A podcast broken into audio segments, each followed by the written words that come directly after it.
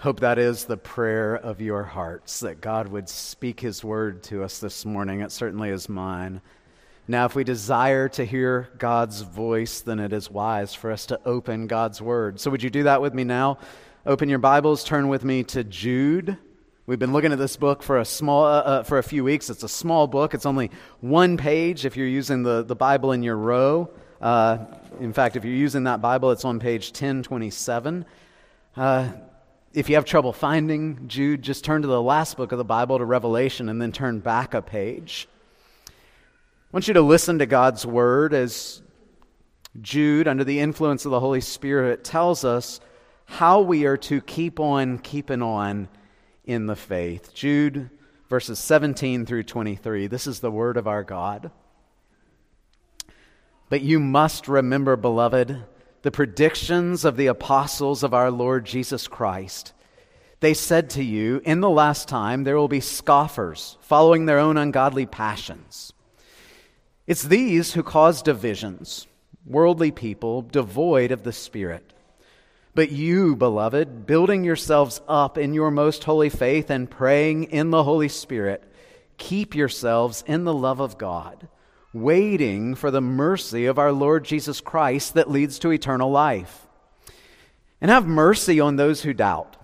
Save others by snatching them out of the fire. To others, show mercy with fear, hating even the garment stained by the flesh. The grass withers, the flower fades, but the word of our God will stand forever.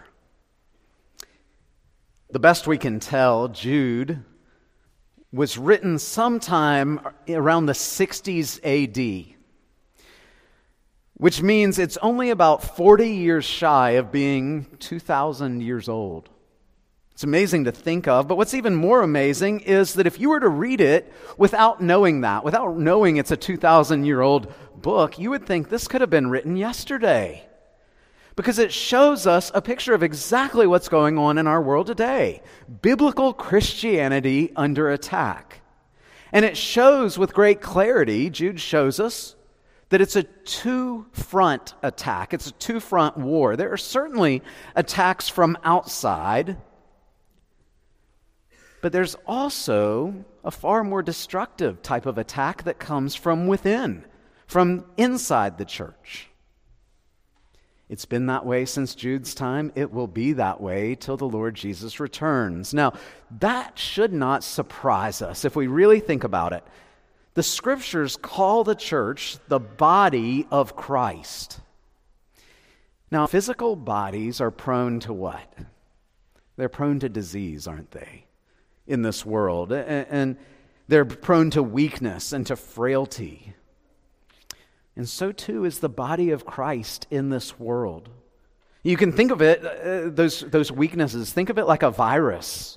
It comes to us from the outside, and, and as long as it's on the outside of us, it doesn't affect us, but it's once it comes into the body that it starts to cause problems. That's when it can do great harm. And that's what Jude's been talking about with false teachers in the church. He's, his concern for the longevity and the health of the church is not what's going on outside of it, but it's the virus of false teaching. It's the sickness and the disease of immorality. It's divisions. It's all these things that Jude sees creeping into the church, and they can do great damage. The church must always be on guard against these things because on this side of glory, the church is going to be what our, what our confession of faith says more or less pure.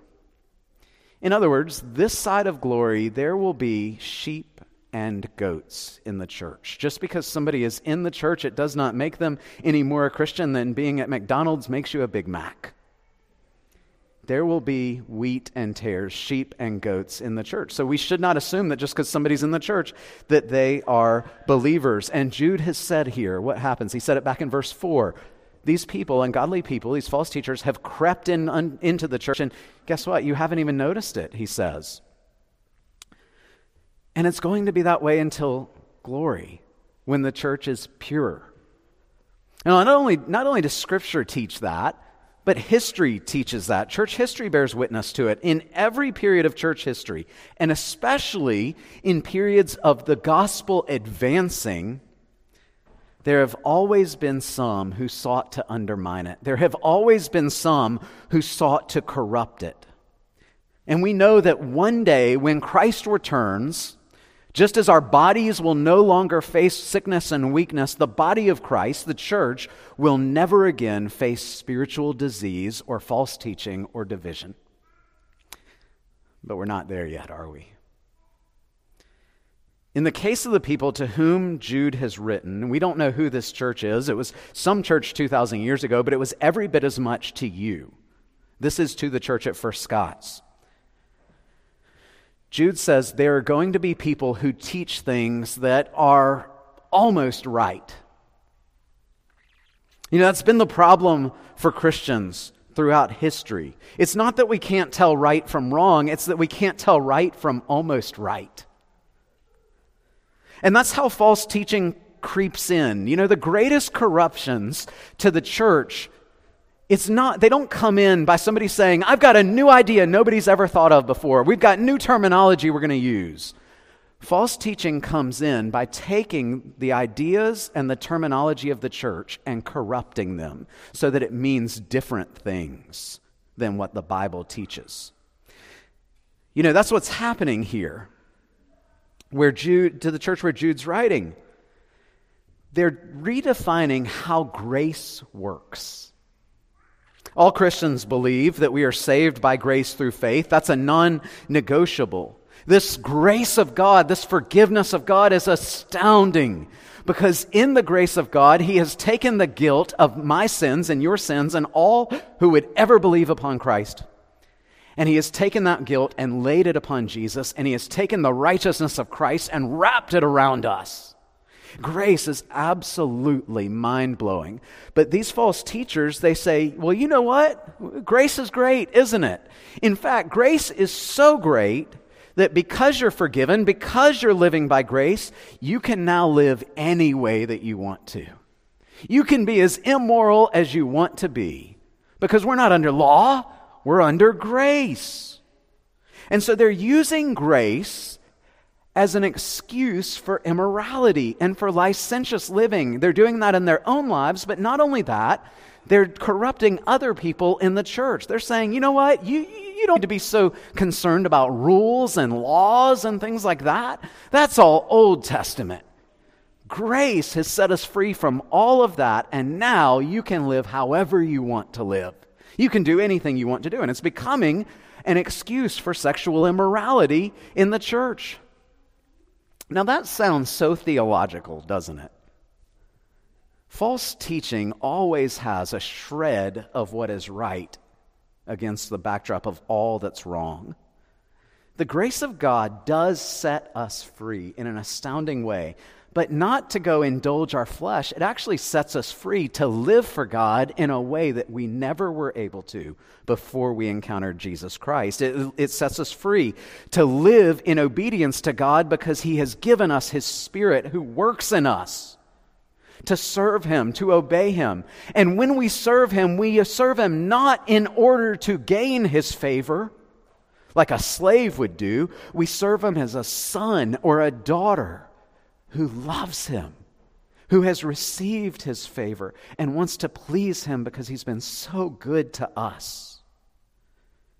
The law, apart from the gospel, could not do that. Run, John, run, the law demands, but gives me neither feet nor hands. Far better news the gospel brings. It bids me fly and gives me wings. See, when we've met Jesus Christ, it allows us to do what the law couldn't do, which is to actually love and serve God. But it's not an excuse for sin. In fact, in Romans 6, Paul asks that question Shall we go on sinning so that grace may increase? Do you remember the answer? Yeah, why not? No, no, no, that's not what he said. By no means. That was a nice way of saying, Are you nuts? You would gladly sin against the grace of God? You would take advantage of the grace of God and make it an excuse for you to sin against Him? Are you kidding me? Grace is not freedom to sin, it's freedom to obey from a new heart as you are filled with the Holy Spirit. And God's grace saves us just as we are, but it doesn't leave us just as we are. He saves us to transform us. He doesn't save us so that we'll go back and wallow in the filth of sin. He saves us to transform us into the image of His Son. But these people, these false teachers that were in the church, they're saying, no, grace gives us an excuse to live any way we want to live, to do anything we want to do. And it's like a virus that's starting to infect the whole church. And so that's why Jude's addressing it. You remember back in the beginning, back Jude says, you know, I, I really just would love to write to you about our common salvation. In other words, I'm not out heresy hunting. There are people like that, you know that, right? They think their spiritual contribution to the church is to sniff out anything that smells like heresy, and they usually do so from the, the freedom of their keyboard. But Jude, that's not how Jude functions. He says, I, would rather, I'd rather not even talk about this, but there is something that is endangering the church, so I need to bring it to your attention. I need to draw this to your eyes. That's why he said back in verse 4 you, you need to contend for the faith. That was that word agonizomai, it comes from that word. And you hear the word agonize in it. You think of a racehorse that is straining with every fiber of its being into the final stretch. Jude's saying that's how you're supposed to live the Christian life. You are supposed to exert every fiber of your being for the faith, contending for the faith, guarding it, cherishing it with all your heart, no matter what it may cost you. That's what we've been seeing thus far in Jude. And now, as we get to this penultimate section of Jude, really the final teaching section before that closing doxology, Jude wants to urge us with one thing keep on keeping on in the faith. Do not let these false teachers who are coming in and they're disrupting the church and they're leading people astray, don't let them lead you astray. Don't believe what it is that they are feeding you persevere in the faith. And that's what we're going to look at today under four headings. The first thing is I want you to see the call to persevere. And by the way, these are listed in your bulletin, so you've got a note taking page there with this outline. But first, you see the call to persevere. Second, the context of our perseverance. Third, the keys to perseverance. And fourth, we're going to see what it means to be a community of perseverance. So, first, I want you to see the call to perseverance. It's there in verse 17. Jude says, You must remember. Now, Jude's especially talking about this repeated warning that the, the apostles have given that there would be scoffers in the church. And we're going to come back to that in a moment. But the word remember in Scripture is vital. Uh, some of us are guilty at times of, of perhaps our spouse says, Hey, will, Will you get to such and such? Will you take the trash out? Whatever. And you think, yeah, I'll get to that later. I'll remember later. And you remember when you are reminded that you did not do it. This is not a passive sort of remembrance. This is actively seeking to keep this truth constantly before your eyes. It requires constantly, intentionally orienting the, the reality of your life around biblical truths. We need to remember these things, don't we? Because so often we can fall for lies. So often we feed ourselves lies. Just think about your own heart. Do you ever fall into a, a mode of self pitying where you feel like things are just so unfair, you deserve better than what you've got? You know, that's an anti gospel way of life, isn't it? The gospel tells us everything we have is far better than what we deserve. Sometimes we let our minds run away from us, thinking things that are not only unhealthy, but are unbiblical. Sometimes we can see others, perhaps like these false teachers, who are going out and they're sinning, they're, they're living licentious lives, and perhaps we think, you know, if I could just break the bonds of Christianity, if I could just get out from under this yoke, then I could go have fun like they are. You know, those are the lies that we feed ourselves all the time. And it's against the backdrop of those things that Jude says you need to constantly set before yourself the truths of the gospel. You need to recalibrate yourself, not in the direction of your ever changing feelings, but the never changing truths of Scripture. And it's in those truths that we are to persevere to the end. We sang that just a moment ago. Truths unchanged from the dawn of time that will echo down through eternity. In other words, Christianity will never, ever, ever change. And you and I have a duty until Christ calls us home to persevere in the realities of the gospel. And that's important because we live amidst a culture that has sold us a bill of goods when it comes to salvation. And the idea is this if you just walk an aisle or pray a prayer, the sinner's prayer, you are now safe. You are secure for eternity. Now, I, I, think there are many people that have been saved that, that the Lord has used that process in to bring about their conversion. But the idea that a one time act that has no lasting impact on the rest of your life is a saving is saving faith that is utterly untrue. True saving faith is a gift from God that will produce in you lifelong perseverance.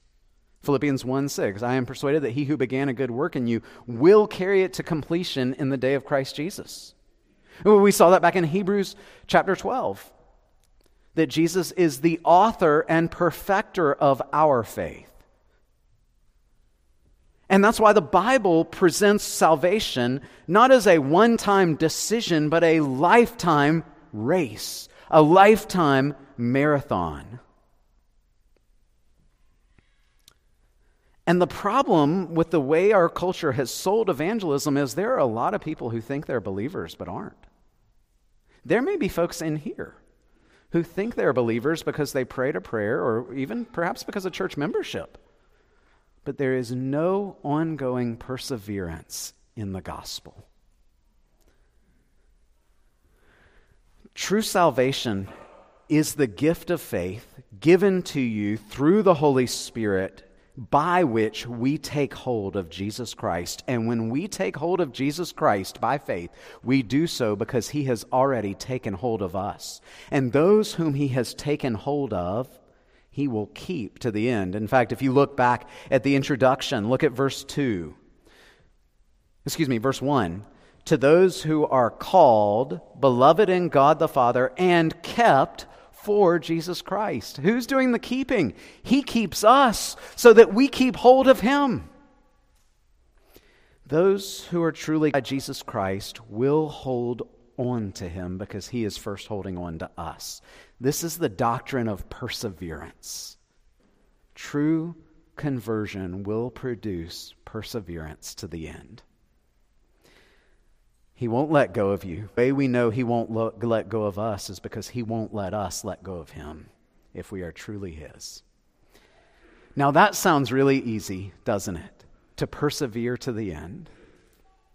But Jude wants us to understand we do so in a world, seen and unseen, that is constantly seeking to pull you away from Jesus Christ. Do you realize that? Let me, young people in the church, Perhaps you have always known parents who have sought to train you up in the nurture and admonition of Christ, and, and that is a wonderful thing. That is the parents' calling to do. Do you also realize that there are forces of darkness out there whose chief desire is to pull you away from Jesus Christ? See, that's the context of our perseverance. That's the context of the Christian faith is that you and I are living in an age in which there Christ is holding us and yet there are many things that are seeking to pull us away. So that's our second thing here, the context of perseverance. Look at verse 17 again. Remember, beloved, the predictions of the apostles of our Lord Jesus Christ. They said to you, In the last time there will be scoffers following their own ungodly passions. Let's deal with this last time thing here. I hear this a lot less than I used to, but people would look at, at the newspaper, they would look at the chaos of the world, and they would say, This world's gone crazy. We must be living in the last times, aren't we? Or they might say it a little differently they, we must be living in the last days. Now, in a sense, they're certainly right. They're looking at the evilness, the evil and wickedness of the world. They're seeing it seemingly escalate. I don't know if it's escalating or if we're just much more aware of things that we wouldn't have known about before because we have this 24 hour news cycle and access to everything going on in the world. I don't know about that. But you know, the scriptures tell us we are not going to know when Jesus is about to return. Our duty is not to predict when the last days are, but to be faithful through all of them. See, when the Bible talks about last times or last days, it's not talking about a quantity of days before Jesus returns. It's talking about the entire period of time between Jesus' first coming and his second coming. So, are we living in the last times? Are we living in the last days? I think we are. I think the church for the last 2,000 years has been living in the last times because the next major event in God's redemptive process will be the return of Jesus Christ. So, we have been for almost 2,000 years living in the last days. So, when we see the Bible talk about last days, not a it's not so that we can predict when Jesus is going to return. It's a reminder that we are to be faithful until Jesus returns. Jude, in mentioning the last days, reminds us here that the context in which we are going to be living Christian faith will be a context of scoffers. Uh, his language here, he says, Remember what the apostles told you in the last days, there, or last time, there will be scoffers. It seems to say they said it over and over and over again, almost ad nauseum. Every time you heard from the apostles, they were warning you about this, that it is not going to be easy to live the Christian life. There will be assaults on your faith, both seen and unseen assaults. That's the context in which you and I live, that there are some who desire, seen and unseen, to undermine our faith. Jude calls them scoffers. Most of us think of scoffers as people who poke fun at or ridicule Christians. That's certainly part of it, but the bigger picture is that the scoffer is one who believes that biblical Christianity, as found in the 66 books of the Bible from Genesis to Revelation, is utter foolishness. It's utter foolishness. They're not so much scoffing at us following it. We should expect to be seen as fools in the eyes of the world. They're saying to God, We know more than you do. We know more than the Bible knows. You know, here's how scoffers say it in our day, and you've heard all of these things. Well, eh, you don't actually believe the Bible's trustworthy. Don't you know it was written by. I'm always amazed when some skeptic picks up the Bible. They think they've come up with something that undermines the faith that no Christian for the last 2,000 years has seen. It's not, uh, they, as much as they think they are intellectually strong, it's really just arrogance that would lead to that. They might say, sure, people thought those things were true 2,000 years ago, but now we know more. Scoffers today are going to say it's right to create division. When a church departs from the scripture, you must depart from that church. That's how many, that's really how this church ended up here was there were many men and women who saw that the churches they were in were not faithful to the scriptures and they wanted a church that was going to above all else proclaim the scriptures. And so they had to rightly divide themselves from that church in a sense because that church had already divided itself from the word of God. We praise the Lord for those men and women. But most divisions in, in church are not about that kind of stuff. They're about hurt feelings and personal preference. And that's not surprising because what happens in the church is you have a catastrophic collision of two different kinds of people. Jude told us, remember this back in, in verse 10. He said, These people blaspheme all that they do not understand, and they're destroyed by all that they, like unreasoning animals, understand instinctively. He says, On the one hand, you're going to have these false teachers who do not have the Holy Spirit at all. And so all they can do is reason like animals.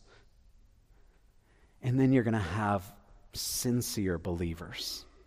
And of course, it's going to create division in the church. It's interesting. This is fascinating to me. In, in 1 Corinthians 11, the Apostle Paul made a point that I had never seen, I had never really understood until seven or eight years ago. Paul is talking to the, the Corinthians. They were a church that had so many problems. One of their major problems was divisions in the church, people causing dissension. And the Apostle Paul says to them, you know, divisions have to happen in the church so that you can see who is really genuine. Most divisions, if you listen carefully in a church, it will reveal worldly people with false faith. And it will separate them from those with sincere faith. Now, we don't, we don't uh, get this in the English translations, but Jude actually seems to be saying these are the people that are creating divisions. And it sounds like perhaps they're the ones saying, you know, you Christians, you're the ones creating division. You're the problem causers. We're just trying to be good folks. And here you are, you're Bible thumping fundamentalists. Can you imagine people doing that? Shifting the blame in division? In fact, that's exactly what's happening in our, in our country. Just think about this. For about the first 250 years or so of, well, not quite that, uh, for the first couple of centuries in America, if you held to a biblical sexual ethic, you are in a vast majority of people. If you still hold to the exact same things you held to ethically when it comes to sexuality, things like gender and marriage, if you still hold to the same things that you held to 30 years ago, you are now viewed as narrow and bigoted and phobic. Have you changed at all? Probably not. But the world has changed so much in 30 years that what was once the majority view now is looked upon as this odd problem causing view that needs to be done away with. This is part of the reason there is so much resistance to biblical Christianity in America because biblical Christianity refuses to capitulate on sexual uh, ethical issues. And the world says, You Christians, you're the ones causing division. Not at all. But the world has strayed so far from biblical sexual ethics that all it can see is that we're a bunch of troublers of Israel. So the first thing is they cause division. Second, Jude says they're worldly people. You know, sometimes worldliness is seen as a virtue in our day. Somebody understands how the world works, they can deal very shrewdly with it. But biblically speaking, worldliness is not a virtue. A uh, worldliness stands in contrast to godliness. A worldly person has their thinking and their acting shaped not by the principles of Scripture, but by conforming to the world around them. Let me show you Paul's great explanation of worldliness and how we're to battle it as Christians. Romans 12, verse 2. The Apostle Paul says, Do not be conformed to this world, but be transformed by the renewal of your mind, that by testing you may discern what is the will of God, what is good and, and pleasing and acceptable.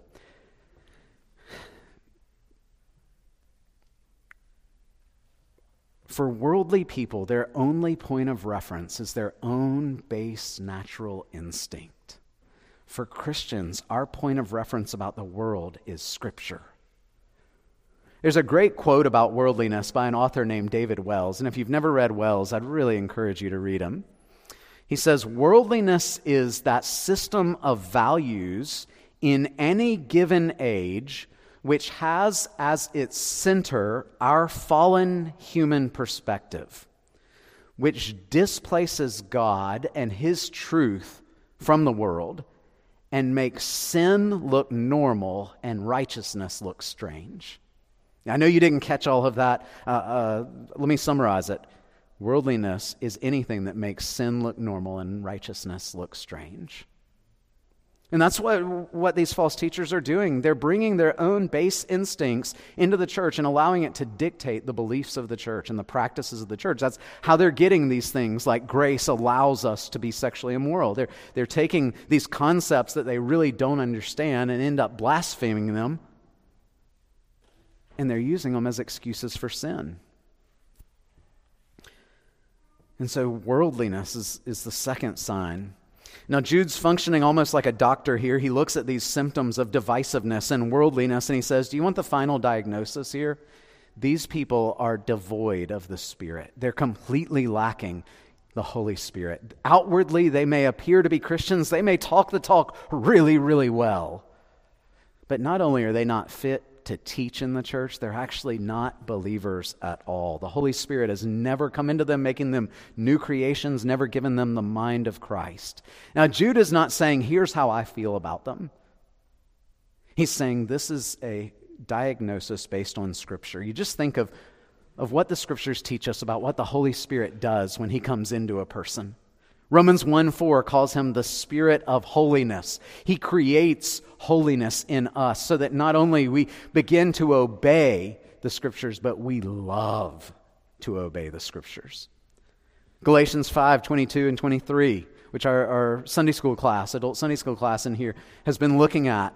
It's the fruit of the Spirit. How do you know if the Holy Spirit lives in somebody? Well, the same way, if you know, the same way you know if, if, if a tree is an apple tree or an orange tree, you look at the fruit.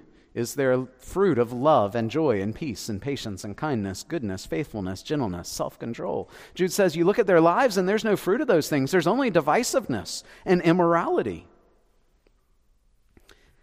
And Jude says, You know how else you know the Spirit isn't in them? Because they're not persevering in the faith. Uh, Philippians 1 6, which I referenced a moment ago. He who began a good work in you will carry it to completion in the day of Christ Jesus. These people are wandering away from biblical Christianity. Therefore, they must not be sincere Christians. Now, Jude is not saying this so that you and I can go, whew, thank God I'm not like those people, like the Pharisee. Jude is saying this so that you and I can understand this is the context in which we live. We are surrounded by what he calls scoffers. And he wants to tell them that so they can keep on keeping on. That leads us to the third thing. I want you to see these keys to perseverance here. There's three or four things Jude says we're to do in order to be sure we persevere. Look at verse 20. He says, Building yourselves up in the most holy faith, praying in the Holy Spirit, keep yourselves in the love of God, waiting for the mercy of Jesus Christ. Now, most of us are not great grammarians, and we don't like to have to deal to dig back into our grammar toolboxes that we learned in sixth grade. But there are two very different types of speech here that are really important for us. There are participles, in other words, how we are to go about something, what activities are to mark our lives. And then there's one imperative do this. That imperative is the center of this text, and it's actually the third thing keep yourselves in the love of God. That's the command. Keep yourselves in the love of God. How do you do it? Building yourselves up in the most holy faith, praying in the Holy Spirit, waiting for the mercy of Jesus Christ. Now, for those of us who believe in salvation by grace alone, through faith alone, it sounds strange to us to think we have to keep ourselves in the love of God because we didn't earn the love of God in the first place. So, how could we keep ourselves? Well, Jude is, is calling us to be watchful and guard ourselves that we might not be led astray. Y'all, when we're done with Jude, Lord willing, next Sunday, we're going to go straight into Revelation. Not the whole book of Revelation. We're going to study just the first couple of chapters of Revelation. Jesus' letters to the seven churches in Asia Minor, churches that started well, but they ceased to contend for the faith and they fell away. And the first one is going to be the church at Ephesus, a church planted by Paul and pastored by Timothy. And the Lord Jesus says, You have lost your first love. You've begun to be consumed by other things other than the love of God. That's what you used to care about, but now you've become so distracted by these other things that the love of God is no longer the center of your life. We're going to see what it is to keep ourselves in the love of God as we look at the church of Ephesus. But uh, Jude says there's a few things you should be doing if you're believers to be sure that you persevere in the faith. First, in verse 20, he says, building yourselves up in the most holy faith. I think what he's talking about, if you remember back in verse 3, he used the word faith, and he was talking about the whole corpus of Christian doctrines. The faith once delivered, once for all delivered to the saints. It's what we believe as Christians. In other words, Jude is saying here, you need to train yourself in what we as Christians believe so that you are not led astray. You, you, you remember that, that illustration about how law enforcement officers learn to detect false currency? It's not that they go and study every counterfeit bill out there. That would be impossible. There's new ones being produced every day. The way they learn to recognize false currency is by examining the real thing. Beloved, the way you guard against false teaching is knowing right teaching, knowing biblical teaching. We don't come to those conclusions by watching pastors on TV. We don't come to those conclusions even by reading good stuff like the Westminster Confession. As wonderful as a document like that is, we come to knowledge of the truth by reading Scripture. If you're looking for a mechanic, he needs to know something about engines. If you're looking for a doctor, you, he needs to know something about the human body. If you want to persevere in the faith so that you can discern truth from error, you need to know your Bible. It's as simple as that. You must build yourselves up in the most holy faith so that you are not led astray. This is so important. I plead with you to realize this. It is the norm in American evangelicalism to be crazy about a Jesus we know nothing about. It's an emotive Christianity, but it hasn't captured our brains. And the reason so many today in the church in our world are seduced away by false teachers is because they are so undernourished with the truths of God's Word. The solution, Jude says, is build yourselves up in the most holy faith. Then he goes on and he says, You're to keep praying in the Holy Spirit. Now, what does it mean to be praying in the Holy Spirit? Is that some sort of ecstatic experience where you say all these weird words that you've never heard before? People, some people would say yes. That's not at all what it is. It's simply sincere godly, spirit motivated prayer. In fact, if you ever have a prompting to pray, have you ever had one of those promptings to pray and then you ignore it? I should really pray about this. I'll, I'll get to it later. Those promptings come from the Holy Spirit. The Holy Spirit works prayer in us. So when we as Christians pray, we are praying in the Holy Spirit. And so Jude is saying here, and this is very ordinary, He's saying, You want to persevere in the faith? You need to be men and women of prayer. Matthew Henry said, Those who live without prayer live without God in this world. Prayer is the means in which God guards us from temptation, guards us from falling into sin, which otherwise might fall, pull us away from Him. Do you realize that? Scandalous sin and false teaching cannot draw you away unless you have first pulled up the anchor of prayer.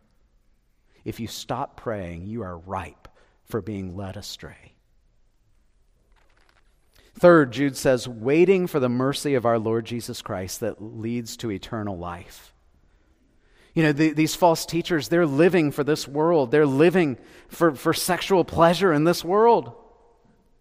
And Jude says they're getting their reward in this day. And when the day of judgment comes, it's going to be an awful day for them. In verse 14, verse 4, he said they've been designated for condemnation. Verse 13, he says darkness, darkest blackness is reserved for them. Verse 15, they'll be judged and convicted. For the unbeliever, the return of Christ is the most dreadful day possible. For the Christian, that is the day in which all of our deepest longings will be met because we will see Jesus Christ face to face. This is the bright future for the Christian, a day that we long for and wait for with tremendous anticipation. Worldly people seek their reward in this world, but we seek our reward in the world to come because Jesus himself is our reward. What a joy it is when our eyes are fixed on the world to come and our, our joy doesn't rise and fall with the circumstances around us. It is anchored to something that cannot be taken away. It is anchored to future hope. When our joy comes, not by getting our way in this world, but by seeing our Savior face to face. When our eyes are fixed there, persevering in the faith becomes so much easier. You cannot simultaneously fix your eyes on Jesus and fall away from the faith. Let me ask you have you ever known anybody that once seemed to be a believer and then fell away? I bet most of you have. If you haven't yet, you will. How did that happen? You know, we're not able to do spiritual autopsies of a dead faith, of exactly what went wrong, but we know this. They cease to keep themselves in the love of God, to live their lives in awe and wonder of God's love. You know, that's what false teachings do. They obscure and dilute the beauty of the love of God in the gospel. The gospel is so good, you cannot improve upon it. So everything that comes to it that is not biblical Christianity necessarily takes away from it.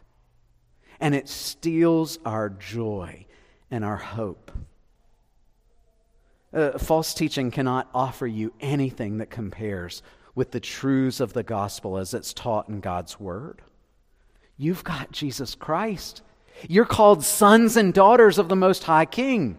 You've been brought into his family. You've been given the Great Commission. You've been assured of eternal life. Nothing in this world can compare to that, and Christians must settle for nothing less than that.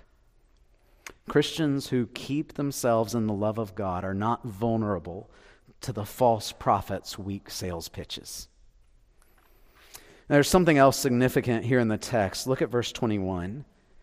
Again, it's not just keep yourself in the love of God as if the only thing he's concerned about is Alex, you need to make sure you do this.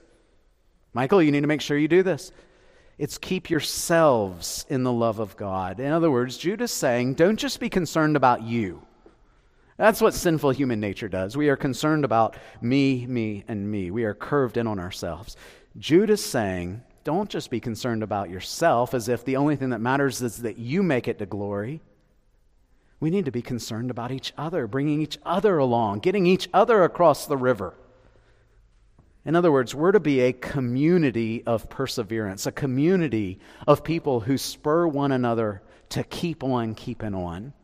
That's the last thing I want you to see this community of perseverance. Look at verses 22 and 23. Have mercy on those who doubt, save others by snatching them out of the fire. To others, show mercy with fear, hating even the garment stained by the flesh. Now, let me tell you, Jude is making an assumption here, and it's a right assumption, but it's not one that's always lived out in the church.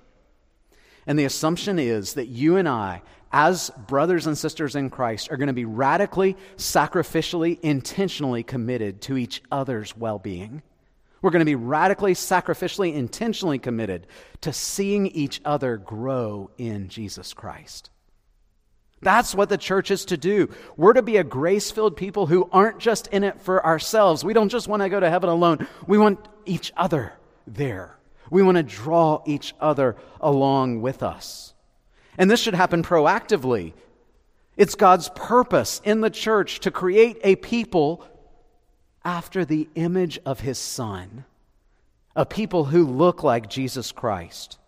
And so it ought to be our job, our desire, to pour our lives into one another, presenting one another mature in Christ. That's what, what ought to be hum, uh, uh, second nature in this church to pour our lives out that others too might cross the river with us, that others would persevere in the faith. Who are you pouring your life into? Who are you pouring your life into? Uh, you should be able to come up with a list easily. Parents, certainly at the top of your list should be your children, your spouse. But everybody in this room ought to have a list of people, at least in their minds, whom they are pouring their lives into. And Jude tells us that's going to look a little bit different depending on where they are. In fact, there's sort of three groups here in this last uh, section of people who may be struggling. There's the doubting, there's the duped, and then there's who have become devoted, those who have become devoted to false teaching. How do we respond to each? Well, he says, Have mercy on those in doubt. If you have false teachers in the church, they're going to cause some people to question what's being taught. They're going to cause some people perhaps to doubt the faith. How do we respond? Jude says, with great mercy. This is sometimes hard for churches that are serious about contending for the faith. We can forget about mercy. We can care more about winning arguments than winning people. We can become contentious rather than contenders for the faith. So he says, Show mercy to those who are in doubt. Well, what about those who've been duped? Those who are starting to go down the road of false teaching? He says, Save them by snatching them out of the fire. Now, clearly, Jude's not saying you can save their eternal souls by your own works. He knows that only Jesus Christ can do that. But he's saying, Remind them that only Jesus Christ can do that. Call them back to the true gospel. Call them back to the membership vows that they took when you see them starting to stray away. You know, that metaphor, he says, snatch them back. It's really the word harpoon them, saving them, snatching them out of the fire. The metaphor is striking. When there's danger of fire, you wouldn't quietly say, Hey, I want you to come this way. You would do everything you could to snatch them out of the fire. If a fireman won't snatch people out of the fire, they're of no use.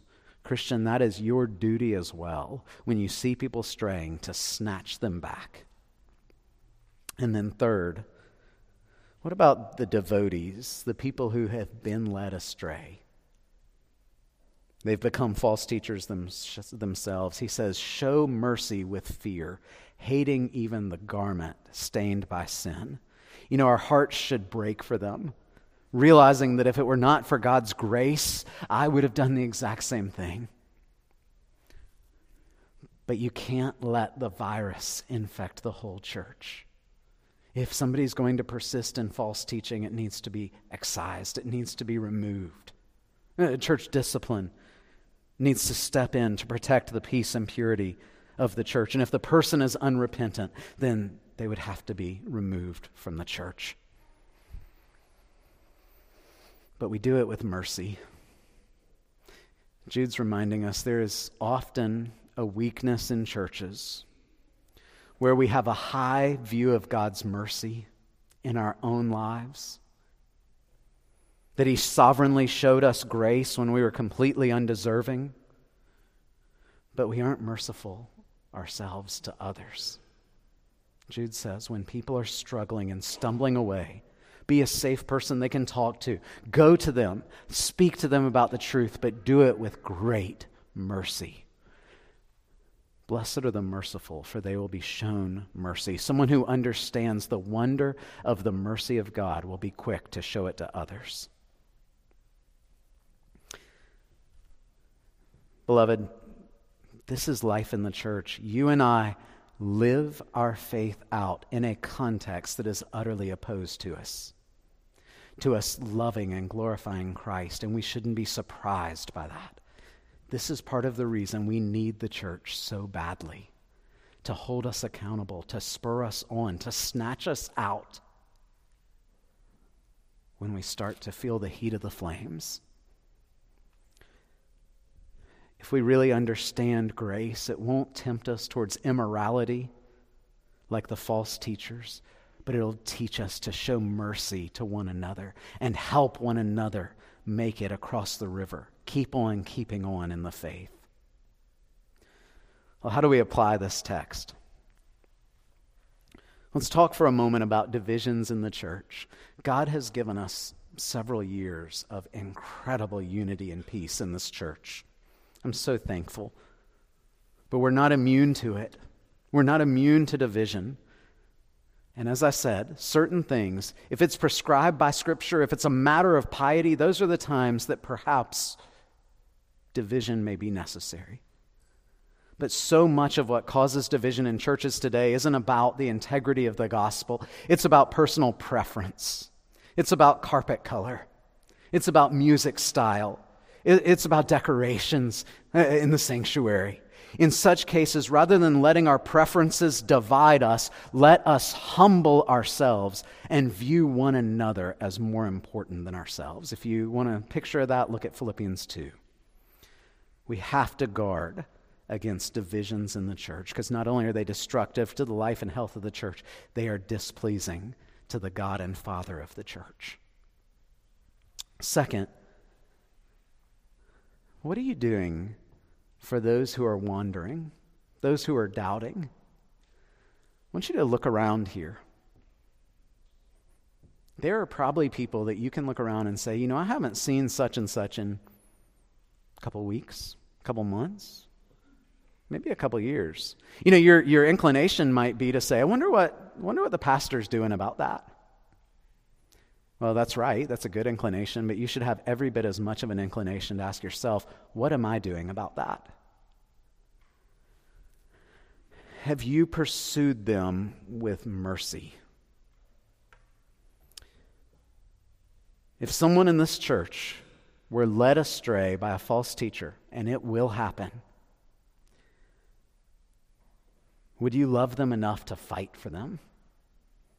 Would you love them enough to speak truth to them? Would you be humble enough for them to listen, or would you just want to lecture them about why they're wrong? Are you a safe person that somebody could come to? They see your humility and your love for Christ. Would you love them enough to help them doubt their doubts? Are you trained enough in the scriptures to teach them truth? We've got to be a church that diligently works together to help each other keep on keeping on. Finally, Jude has called us to contend earnestly for the faith. And I want to ask you this afternoon to take time to survey your life. Are you contending for the faith? Is there tangible evidence in your life from this week that you are contending, that you are uh, seeking for the glory of Jesus Christ to be known in this church, this community, and in the world? Are you pouring your lives into others for the sake of the gospel? I always wonder this. Why is it that cults like Jehovah's Witnesses and others, the people are so committed that they will go knock on doors to tell people about what we know is a lie? We know because of Scripture that we have the truth. Why are we not infinitely more committed to contending for the faith than they are? If we love the truth, we must contend for it. Let's pray together. Lord God in heaven, we praise you for the truth of the gospel, and we do not claim with any arrogance that we have come to some knowledge of the truth by our own intellect, by our own ingenuity. It is solely by grace that we have the truth because you have taught it to us in your word. Teach us to contend, not be contentious, but to contend